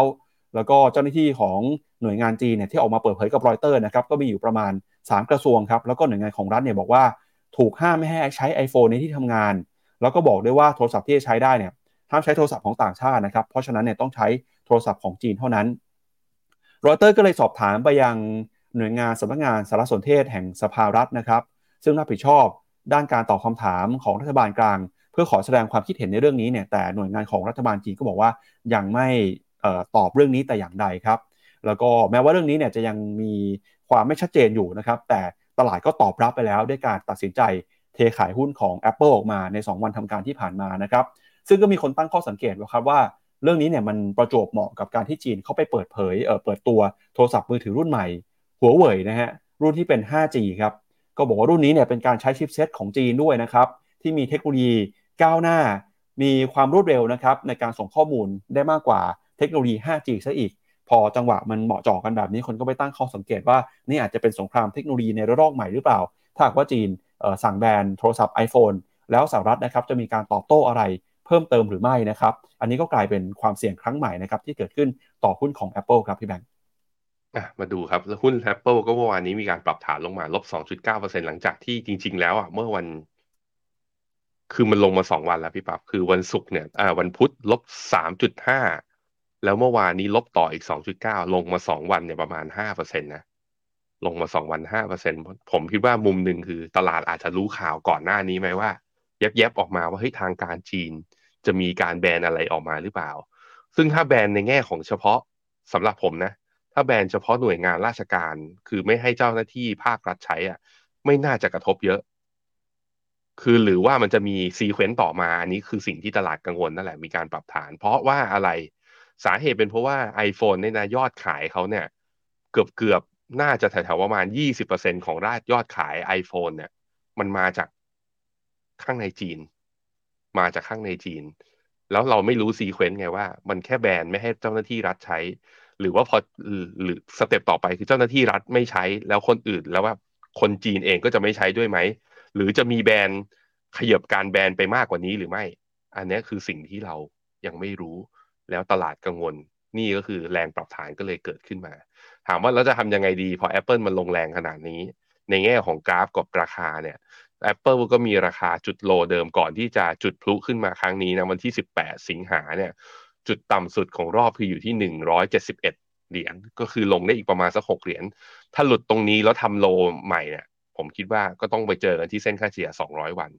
แต่หามจริงๆเหรอมันจะลงไปขนาดนั้นจริงๆเหรอ เดี๋ยวอาทิตย์หน้าก็เปิดตัว iPhone ตัวใหม่แล้วนะ มันก็น่าจะต้องสร้างบรรยากาศอะไรบ้างสินั้นผมเลยมองว่าถ้าย่อลงมาแล้วเห็นตรง low เดิมตรงนี้จริงนะ น่าจะเป็นโอกาสซื้อมากกว่า ไม่คิดว่าตลาดจะแบบว่าเล่นแรงขนาดปรับฐานลงมาแล้วทดสอบเส้นค่าเฉลี่ย 200 เลยนะครับ ครับ จริงๆ มุมมองพี่แบงค์นี่คล้ายๆ กับมุมมองของนักวิเคราะห์จากบูมเบิร์กเหมือนกันนะฮะ ทางบูมเบิร์กเขาก็ออกบทวิเคราะห์เขาก็บอกว่า ปกติแล้วเนี่ยหุ้นในกลุ่ม tech นะครับโดยเฉพาะหุ้นกลุ่ม growth ยักษ์ใหญ่ในหุ้น 7 ตัวของตลาดหุ้นสหรัฐเนี่ยครับก็เป็นหุ้นในกลุ่มที่ตลาดถือว่าบูลลิชมากนะครับมีมุมมองค่อนข้างบวกมาก ทุกครั้งที่มีการปรับตัวย่อตัวลงมาเนี่ยผู้จัดการกองทุนก็มักจะเข้าไปเก็บเข้าไปช้อนซื้อหุ้นครับแต่พอมาเจอสถานการณ์กับจีนตอนนี้เนี่ยก็ทำให้ผู้จัดการกองทุนบางส่วนนะครับเริ่มมีความไม่มั่นใจว่าจะเป็นจังหวะที่เหมาะสมในการเข้าไปช้อนเก็บหุ้นหรือเปล่า แต่ก็มีบางส่วนที่ยังคงเชื่อมั่นอยู่ว่าการเติบโตของ Apple เนี่ย จะยังคงเติบโตต่อไปได้ แล้วก็มองว่าการที่หุ้นสหรัฐเนี่ยปรับตัวลงมา Apple ปรับตัวลงมาแรงๆแบบนี้เนี่ยน่าจะเป็นโอกาสที่ดีในการเข้าไปเก็บเข้าไปช้อนซื้อนะครับ เพราะว่าสุดท้ายแล้วเนี่ยก็ถ้าไปดูที่ผลประกอบการนะครับก็ผลประกอบการของ Apple ยังคงเติบโตได้อย่างต่อเนื่องนะครับ ถ้าดูสัดส่วนของรายได้ครับ สัดส่วนรายได้ที่อยู่ในจีนเนี่ยมีประมาณสัก9%นะครับของเออไม่ใช่ขออภัยฮะมีประมาณสักเออคิดเป็นสัดส่วน ส่วนหนึ่งนะครับไม่ได้เป็นส่วนใหญ่ทั้งหมดนะครับก็การปรับตัวเนี่ยอาจจะไม่ได้มีผลต่อรายได้ของ Apple มากสักเท่าไหร่นักนะครับถ้าไปดูเนี่ยแปดเปอร์เซ็นต์สัที่ดปรับส่วนเมื่อเนี่ยกี้ผมประมาณสิบครัแปบดถึงยี่สิบเปอร์เซ็นต์อยู่ที่ประมาณเนี้ยอะอืมอ่าตอนนี้อยู่ที่ประมาณ20%นะครับสัดส่วนหลักอ่ายัยังเป็นของสหรัฐอเมริกาอยู่ที่43%นะฮะรองลงมาคือยุโรป24%แล้วก็จีนเนี่ยอยู่ที่ประมาณ19%เพราะฉะนั้นเนี่ยถึงแม้ว่าจะแบนจริงหรือว่าเป็นแค่ข่าวลือเนี่ยก็อาจจะไม่ได้พบกับกระทบกับรายได้ของ Apple นะครับจนทำให้หุ้นเนี่ยต้องปรับตัวลงมาอย่างหนักหรือว่ารุนแรงแต่อย่างใดครับ อาจจะเป็นโอกาสในการเข้าไปซื้อเข้าไปสะสมก็ได้นะครับอะผมมองอย่างนั้นก็รอครับย่อลงมา เดี๋ยวได้จังหวะซื้อตอนไหนไปนะ แต่คงบอกกันแบบว่าเป็นรายวินาทีไม่ได้นะ ก็แนะนำติดตาม Morning Brief แล้วเดี๋ยวเรามาชมเลืองมองกันเรื่อยๆว่าตรงนั้นมันใช่จุดแนวรับหรือยังยังไงก็จะส่งสัญญาณส่งซิกให้นะครับ ครับ ก็ไปดูต่อครับ กับหุ้นที่เปิดมาซื้อขายแล้วในเช้าวันนี้นะครับ ก็ตลาดหุ้นเป็นยังไงบ้าง ฝั่งของเอเชีย ฝั่งของเอ่อจีนนะครับ เช้านี้เปิดมาแล้วครับอ่าตอนนี้นี่คือติดลบไปเพิ่มไปเป็นติดลบ 1%แล้วนะครับ แล้วก็จีนเปิดมาเนี่ยก็ติดลบไปประมาณ 0.5 0.3%นะครับ ก็ฮ่องกงครับฮ่องกงยังไม่เปิดนะครับ เพราะว่า วันนี้มีข่าวเรื่องเออพายุไต้ฝุ่นครับเดี๋ยวขอพี่แบงค์เช็คตลาดหุ้นจีนกับฮ่องกงอีกทีหนึ่งนะครับว่า เออยังไม่ได้เปิดใช่หรือเปล่านะครับอ่าใช่ถูกต้องครับอ่าเขาอ่าดูจากประกาศแล้วปิดครึ่งเช้า แต่ว่าถ้าดูจากฝนถ้ายังตกหนักๆอย่างนี้อาจจะปิดทั้งวันนะ แต่ว่าทางฝั่งจีนเอแชร์เมนแลนด์เนี่ยเขาเปิดพี่ปั๊บอืมครับเอาละครับ อันนี้งั้นจีเดี๋ยวนเราเอไปดูแชร์เนี่ยเปิดเปิดมาลบอยู่ 0.42 ตัว CSI 300 ก็ย่อลงมาตาม คือตลาดอาจจะดีก็แล้วก็ได้ก็ที่ห่างเสงปิดไปก่อน เพราะว่าถ้าเปิดมาก็คงแดงพร้อม ๆ กับเพื่อนเขานะครับ ครับสาเหตุที่ตลาดหุ้นฮ่องกงปิดในเช้าวันนี้ก็เกิดมาจากพายุไต้ฝุ่นไห่ขุยนะครับที่เดินหน้าพัดขึ้นชายฝั่งฮ่องกงครับทำให้ตอนนี้เนี่ยมีการแจ้งเตือนฝนตกหนักนะครับแล้วก็มีน้ำท่วมด้วยครับตลาดหุ้นฮ่องกงก็เลยแจ้งนะครับว่าจะปิดทำการครึ่งเช้าครับแต่ถ้าหากว่าสถานการณ์ยังย่ำแย่อยู่เนี่ยก็มีโอกาสที่จะปิดตลอดทั้งวันนะครับ ตอนนี้ก็คือปริมาณน้ำฝนครับ158มิลลิเมตรนะครับภายใน 1 ชั่วโมงครับซึ่งก็ถือว่าเป็นฝนตกนะครับที่รุนแรงมากที่สุด ข้อมูลสำรวจเนี่ยเขาบอกย้อนหลังกลับไปครับพี่แบงค์ปี 1884 ครับ ก็หลายร้อยปีนะครับ ที่เราไม่เคยเห็นฮ่องกงที่มีฝนตก รุนแรงแล้วก็น้ำท่วมอย่างหนักขนาดนี้นะครับ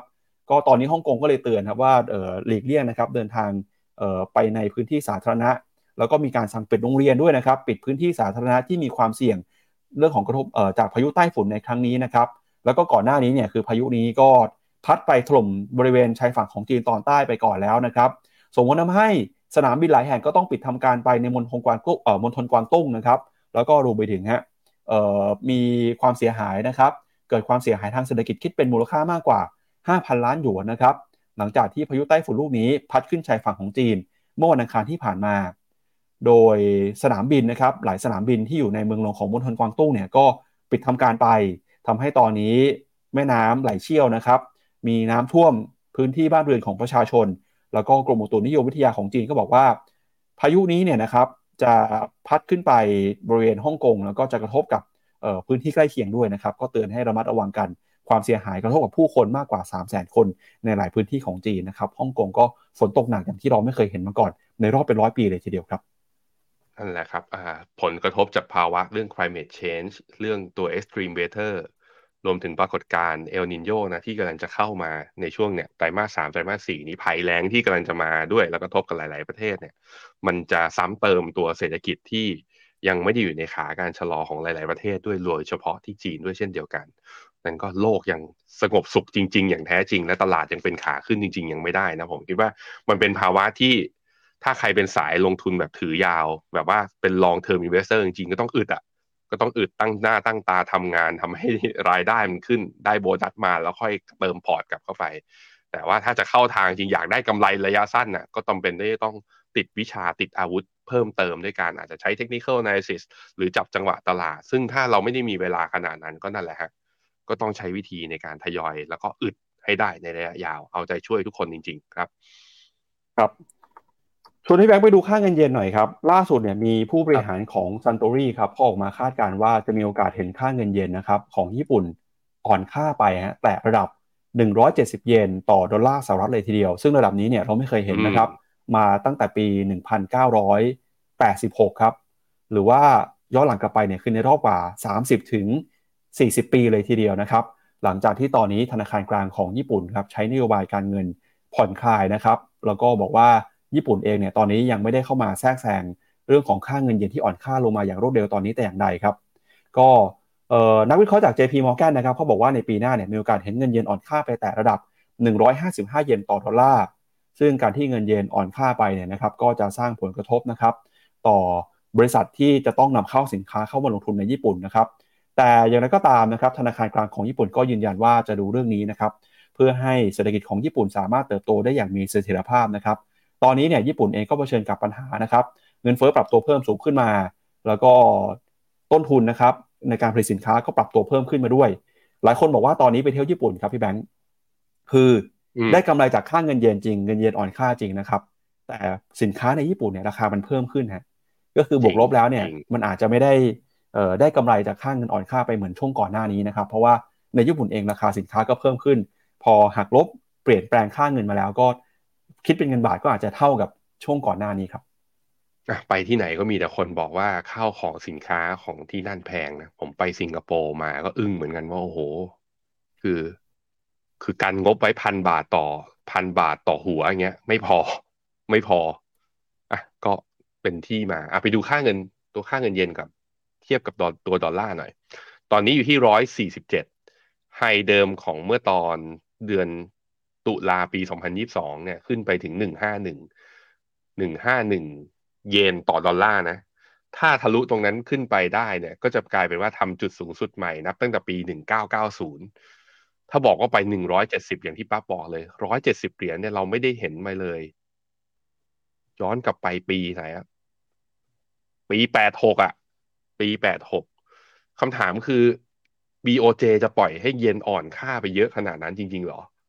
ราะว่าไอตอนร้อยห้าสิบเมื่อปีที่แล้วเนี่ยเราก็เห็นแล้วว่ามีความพยายามนะแล้วก็มีคือข่าวก็ออกมาว่าอาจจะใช้เงินทุนสำรองระหว่างประเทศเนี่ยเข้าไปแทรกแซงค่าเงินเพื่อไม่ให้มันมีเงินไหลออกที่มากเกินไป ซึ่งครั้งนี้ก็แปลกนิดนึงคือเราไม่ได้ข่าวนะ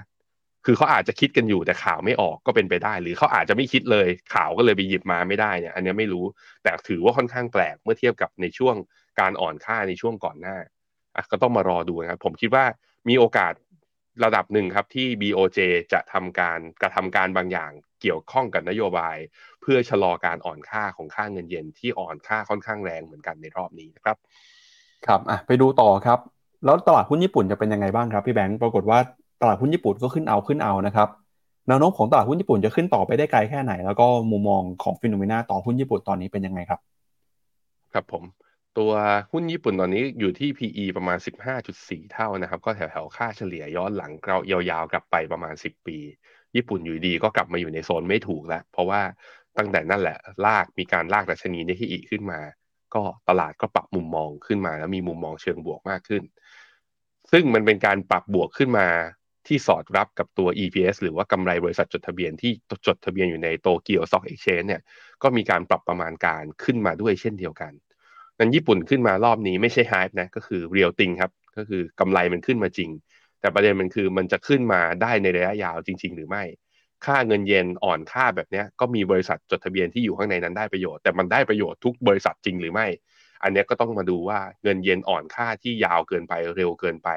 อาจจะไปส่งผลกระทบ เพราะว่าญี่ปุ่นก็เป็นประเทศหนึ่งที่เขาเรียกว่าไม่ใช่แค่ส่งออกอย่างเดียว ก็นำเข้าสินค้าผลิตภัณฑ์หลาย ๆ อย่าง เข้าไปในประเทศด้วย เพราะนั้นมันก็จะทำให้ ตัวเงินเฟอ้อข้างในเขาอาจจะขยับขึ้น ตรงนี้ทางการ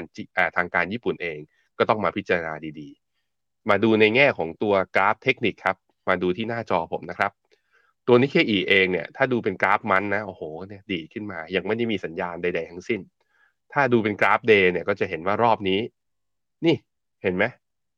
มันยังไม่ผ่านไอ้ตัวนี้อีกแล้วทุกครั้งที่เร่งรีวาวขึ้นมา ไม่สามารถไอ้จุดสูงสุดไม่สามารถทะลุจุดสูงสุดเดิมได้ ก็เลยกลายเป็นว่าเป็นแนวต้านสำคัญแล้วเนี่ยพอมาชนรอบนี้ก็สองวันทำการที่ผ่านมาก็มีการปรับฐานลงมาอีกทีหนึ่งนั้นญี่ปุ่นในความเห็นของผมคืออืมคนมีอยู่ take profit ออกมา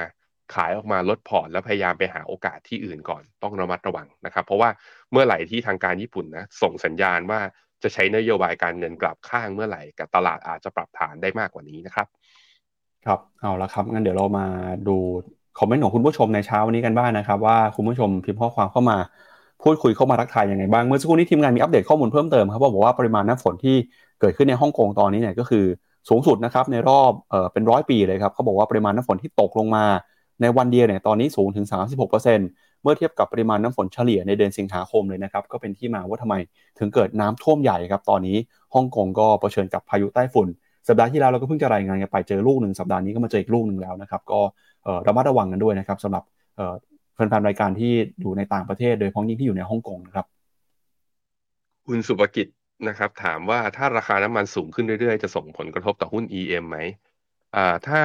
ตลาดหุ้น EM ที่ส่งออกคอมมอดิตี้หรือส่งออกหุ้นกลุ่มอะไรวะเป็นตัวดัชนีเนี่ยเวทด้วยหุ้นกลุ่มพลังงานเป็นหลักอะพวกนั้นก็อาจจะได้ประโยชน์ อย่างเช่น ดัชนีอย่างโบเวสปาของบราซิลอย่างเงี้ยเป็นต้นนะครับ แต่ถ้าประเทศไหนเป็นผู้นำเข้าสุทธินะ ในการใช้พลังงานอย่างเงี้ย ประเทศเหล่านั้นก็คืออาจจะเสียประโยชน์ แล้วก็ตัวหุ้นที่เป็นเกี่ยวกับพวกอุปโภคบริโภคภายในประเทศก็อาจจะโดนมีการปรับฐานหรือไม่สามารถขึ้นได้ ซึ่งหนึ่งในนั้นก็ต้องน่ากังวลหน่อยก็คือประเทศไทยด้วยเช่นเดียวกันนะครับ คุณปิงบอกว่า Apple สัปดาห์เปิดตัวทุกปีโดนเทตลอดเลยพี่แบงค์ใช่ แต่มันเป็นการปรับฐานลงมา แล้วเราก็เห็นไอ้หุ้น Apple เนี่ยสามารถทำ high ได้ขึ้นเรื่อยๆนะเพราะนั้นจังหวะการย่อของ Apple ผมคิดว่า มันย่อลงมาก็อย่าเพิ่งใจเย็นอย่าเพิ่งซื้อ แต่ว่าถ้าเจอแนวรับสำคัญนี่คือหุ้นที่ผมคิดว่า ถ้าวอร์เรนบัฟเฟตต์เขากล้าถืออยู่ประมาณเกือบเกือบครึ่งหนึ่งของพอร์ตอะทำไมเราจะไม่กล้าใช่ไหมมันก็ควรมีในพอร์ตจะมีผ่านกองทุนหรือหุ้นรายตัวก็แล้วแต่ ถ้าหุ้นรายตัวคุณไปซื้อเอง ถ้าจะมีผ่านพอร์ตกองทุนนะ อย่าลืมต้องซื้อผ่านแพลตฟอร์ม Finnomena นะฮะคุณกุ๊กไก่บอกว่าถ้าเฟดยังขึ้นดอกเบี้ยต่อแบบนี้ UGIS จะโดนอีกรอบหนึ่งใช่ไหมใช่ ถ้าสมมตินะว่าขึ้นอีกสัก 25 basis point มันก็แปลว่า NAV ของพวกกองทุนตราสารหนี้โลก หรือการตาตราสารหนี้อเมริกาเองเนี่ยก็จะมีการยังติดลบอยู่บ้างในบางช่วงนั้นเราก็จำเป็นที่จะต้องอึดและทนกันต่อไปนะครับ ขอบคุณทุกคนมากเลยอะ่ะ แบบถ้าส่ง message เข้ามา happy birthday ผมคุณทำให้เช้านี้ผมมีความสุขมากๆ ขอบคุณจริง ๆ นะครับไปไปครับอ๋อมีอีกความเห็นหนึ่งคุณไปปคุณไปไป ขอความเห็นกอง KCHX ถือต่อได้ไหม ลงต่อลงลงต่อลงอยู่ยาวเกินอาจีนผมให้ความเห็นอย่างนี้ ผมให้ความเห็นว่า จีนจะกลับไปเป็นขาขึ้นได้ รัฐบาลต้องจำเป็นต้องใช้มาตรการมาบาสุก้า คืออัดฉีดอย่างเต็มพิกัด อันนี้คือเหตุผลที่หนึ่งเหตุผลที่สองผมเอียงไปทางเชื่ออย่างที่อาจารย์สมชัยบอกนะว่า จีนต้องหาคือ breakthrough technology ที่ชนะในเกมเทควอลกับอเมริกาให้ได้ ซึ่งพอเนี้ย ไปเปิดตัวไอตัวหัวเว่ยไปเปิดชิปเซตออกมา มันเล็กลงแล้วก็จริงแต่มันก็เล็กแล้วก็ไม่ได้ทันสมัยที่สุดเนี่ย ผมคิดว่ามันเป็นการเปิดหน้าที่ทำให้อเมริกาอาจจะเจาะในการแบนจีนเพิ่มเติมได้เพราะฉะนั้นความหวังเรื่องว่าเทคโนโลยีที่มีจีนมีอยู่ มันจะทำให้จีนก้าวกระโดดได้เนี่ย ผมคิดว่ามันเป็นความหวังในระยะยาวมากๆ ซึ่งเราไม่รู้ว่าจะเกิดในระยะสั้นหรือเปล่า มันจึงเหลือความหวังเดียวเรื่องบาซูก้า injection หรือว่ามาตรการกระตุ้นเศรษฐกิจที่แบบว่าจริง ๆ จังๆ เบอร์ใหญ่หน่อยจนตลาดสร้างความเชื่อมั่นได้ คำถามคือเมื่อไหร่มา นั่นแหละ มันเลยเป็นคำตอบที่ผมตอบได้แล้วนะ ในใจตัวเองก็คือ คงยังไม่มาถ้าตลาดอสังหา และภาวะการบริโภคของและเซนติเมนต์ของเอเอของคนจีนเองยังเป็นแบบนี้ ผมคิดว่าทางการจีนเองจะอาศัยระยะเวลาในตอนนี้เฝ้ารอไปก่อน ซึ่งถ้าเป็นแบบนั้น หุ้นก็วิ่งลำบาก ต้องรอต่อไปอย่าพึ่งถัวนะครับ ครับมีคุณผู้ชมถามเพิ่มครับ มีกองไหนที่ลงทุนทั้ง NVIDIA แล้วก็ Apple บ้างครับเอ่อ ถ้าเป็นทั้งสองตัวเลย ก็จะมีสัดส่วนที่น้อย เพราะว่ามันก็จะเป็นพวกกองที่ไปลงทุนในหุ้น Big Tech แล้วลงหลาย ๆ ตัว เยอะมากๆถ้า NVIDIA ในสัดส่วนที่เยอะเลยเนี่ย ก็จะเป็น SCB SIMI ลงในสัดส่วนเกิน 10%นะเกือบเกือบ 14%ถ้าเอ่อเป็น Apple หนัก ๆ เลยเนี่ย ก็ใช้เมกะเทนก็ได้เมกะเทนเนี่ยมี Apple อยู่สัดส่วนประมาณ 10% แต่ลงสองกองแล้วแบบเอาสองตัวนี้เพิ่มน้ำหนักประมาณ20%อร์เซ็นอย่างเงี้ยผมยังไม่เห็นนะผมยังไม่เห็น หรือใครแบบว่ารู้ลึกกว่าผมลองพิมพ์พิมพ์เข้ามาหน่อยนะครับ ครับเอาละครับมาดูข่าวในบ้านเราบ้างนะครับ ก็ตอนนี้หลายคนเอาใจช่วยรัฐบาลของคุณเศรษฐานะครับ ที่เข้ามาบริหารประเทศในภาวะเศรษฐกิจที่ถือว่าน่ากังวลนะครับ เพราะว่าตอนนี้เนี่ยคนที่ออกมาพูดถึงประมาณการการเติบโตเศรษฐกิจนะครับ เรายังไม่เห็นมีใครจะปรับเพิ่มคาดการณ์ GDP เลยครับมีแต่ปรับลดลงลดลงเรื่อยๆ ล่าสุดก็มีกกรนะครับคณะกรรมการร่วมเอกชน 3 สถาบันเนี่ยออกมาหันเป้า GDP ไทยปีนี้ลงอีกแล้วนะครับล่าสุดครับก่อนหน้านี้เคยให้เป้าอยู่ที่ประมาณ 3-3.5%ก็หันลงมาเหลือโตเพียงแค่ 2.5-3%เท่านั้นนะครับหลังจากที่เห็นสัญญาณการชะลอตัวลงมาของเศรษฐกิจโลกกำลังซื้อที่หดหาย แล้วก็การส่งออกของไทยเนี่ยก็น่ากังวลนะครับเพราะว่าติดลบติดต่อกันมา 10 เดือนแล้วครับ โดยกกรก็เสนอนะครับให้รัฐบาลเร่ง ลดค่าครองชีพให้กับภาคธุรกิจแล้วก็ภาคประชาชนด้วยครับ โดยการฟื้นตัวของเศรษฐกิจไทยยังคงอ่อนแอลงอย่างชัดเจนเลยนะครับ กกรก็บอกว่า GDP ปีนี้เนี่ยจากเดิมตั้งเป้าว่าจะเติบโต 3%ถึง 3.5 ตอนนี้เหลือเติบโตเพียงแค่ 2.5 ถึง 3%เท่านั้น เนื่องจาก GDP ไตรมาส 2 ครับ โตต่ำกว่าคาดไปเยอะเลยนะครับ ตอนแรกคาดว่าจะโตถึง 3 แต่โตจริงเหลือเพียงแค่ 1.8 เท่านั้น ขณะที่ภาคอุตสาหกรรมนะครับก็หดตัวลงมาอย่างต่อเนื่อง การใช้จ่ายของภาครัฐหดตัวลงมา จากแนวโน้มการเบิกจ่ายงบประมาณที่ล่าช้า ตัวเลขนักท่องเที่ยวต่างชาตินะครับ ค่าใช้จ่ายต่อหัวเนี่ยก็ลดลงไปมากกว่าที่คาดเช่นกัน ภาครัฐนะครับ ก็อยากจะเห็นมาตรการการกระตุ้นขับเคลื่อนเศรษฐกิจ เพื่อให้เศรษฐกิจไทยสามารถเติบโตต่อไปได้ ขณะที่มุมมองของประธานสภาหอการค้าแห่งประเทศไทยก็บอกว่า นโยบายเร่งด่วนที่รัฐบาลต้องได้ทำนะครับ ก็คือเรื่องของปากท้องประชาชนเรื่องของการปรับลดค่าไฟ ลดราคาน้ำมันนะครับ ก็จะเข้ามาช่วยประชาชนช่วยภาระค่าครองชีพได้ ขณะที่การท่องเที่ยวนะครับ ก็อยากจะเห็นมาตรการที่ยกเว้นวีซ่าของนักท่องเที่ยวชาวจีนเพื่อให้ชาวจีนเนี่ยเดินทางเข้ามาเที่ยวไทยเพิ่มมากขึ้น ขณะที่ในภาคอุตสาหกรรมครับออกมาบอกว่าอยากจะให้ปัญหาเรื่องปากท้องเป็นปัญหาหลักนะครับ ส่วนเรื่องของข้าวแรง 600 บาทเนี่ยก็เชื่อว่ารัฐบาลจะสามารถพูดคุยกับภาคเอกชน แล้วก็หารือกับผู้มีส่วนได้ส่วนเสียนะครับ เพื่อให้ราคาเป็นไปตามกลไกตลาดครับ ครับผมก็มารอดูกันต่อไปครับว่าหุ้นไทยเมื่อไหร่จะกลับมาเป็น แบบว่าจะกลับมาขึ้นแล้วมี election rally ได้จริงจังนะ ที่ผมห่วงก็คือว่าปกติ election มัน rally มันจะเกิดขึ้นนะนี่คือช่วงเวลาฮันนีมูนมากที่สุดนะ ที่มันควรจะมีความเชื่อมั่นแล้วเงินฟันโซควรจะไหลเข้าลงทุนปรากฏว่ามันไม่ได้เป็นอย่างที่เราคิดก็คือ หุ้นไทยก็ย่อ เนี่ยที่เห็นนะ พอไปดูเรื่องค่าเงิน ค่าเงินบาท ก็อยู่ในขาของการอ้อย่ออยู่เหมือนกัน ตอนนี้อ่อนค่าอยู่ที่ประมาณสามสิบห้าจุดห้า ไปดูโฟล์นักลงทุนต่างชาติ ก็ขายสุทธิหุ้นไทย ยังขายต่อเนื่องเลยเข้าเดือนกันยาวันนี้ก็ขายทุกวัน แล้วแถมนักลงทุนสถาบันที่ซื้อตอนแรกๆอะ่ะ ก็กลับมาขายด้วย ไปดูโฟล์ของตราสารหนี้ก็ไม่ได้มีเงินไหลเข้า ทุกอย่างมันบอกว่าต่างชาติเขารอเราอยู่อะไม่รู้รออะไร นี่คลมอก็จัดตั้งเสร็จแล้ว นโยบายก็ออกมาแล้ว พี่ปั๊บเขารออะไรอยู่ ผมก็งงเหมือนกัน รู้ไหมเขารออะไร ไม่รู้นะ ก็รอ เพราะฉะนั้นคือถ้าเขารอเราก็รอ อย่างผมเนี่ยเป็นสายเทรดแบบเทรน following ใช้กราฟเทคนิค ก็ในเมื่อกราฟเทคนิคมันยัง มันยังไม่ได้บอกว่ามันจะขึ้นอะ คือมันบอกว่าขึ้นไปแล้ว แต่ว่ามันก็หลอกเราไง ตอนนี้ก็ย่อลงมา เอ่อแล้วก็ยังไม่ได้กลับมาเป็น buy signal อีกรอบหนึ่งก็ไปหาตลาดหรือหาโอกาสในการลงทุนที่อื่น อาจจะดีกว่าหุ้นไทยในช่วงนี้นะครับ ครับเดี๋ยวมาดู PE ของหุ้นไทยหน่อยครับว่าเป็นยังไงบ้างครับ ตอนนี้เนี่ย PE อยู่ที่ประมาณ 17.25 เท่านะครับ ใช่ครับ ตอนนี้อยู่ที่ประมาณอ่า17.2 เท่า อันนี้เป็น forward PE นะ แต่ว่าสิ่งที่เห็นคือกราฟสีดำไอ้ตรงกลางเนี่ย คือกำไรบริษัทจดทะเบียนในไทยเนี่ย ถูกหั่นปรับประมาณการลงต่อเนื่องเลยพี่ปับ๊บ และตอนนี้ต่ำกว่า 90 ด้วยคือ อ่า นั่นแหละคือ หุ้นไทยสามารถดูแพงได้มากกว่านี้ ทั้งๆที่ index อยู่ที่เดิม ถ้ากำไรมันหด เนี่ยมันก็เป็นมุมหนึ่งไงคือ เราอะ underperform ก็จริง มันน่าจะ rebound ขึ้นไปได้บ้าง แต่ถ้ายังถูกหั่นปรับประมาณการอย่างนี้เรื่อยๆ อย่างเงี้ย มันก็แปลว่าเราอาจจะมี upside ข้างบนที่ค่อนข้างจำกัด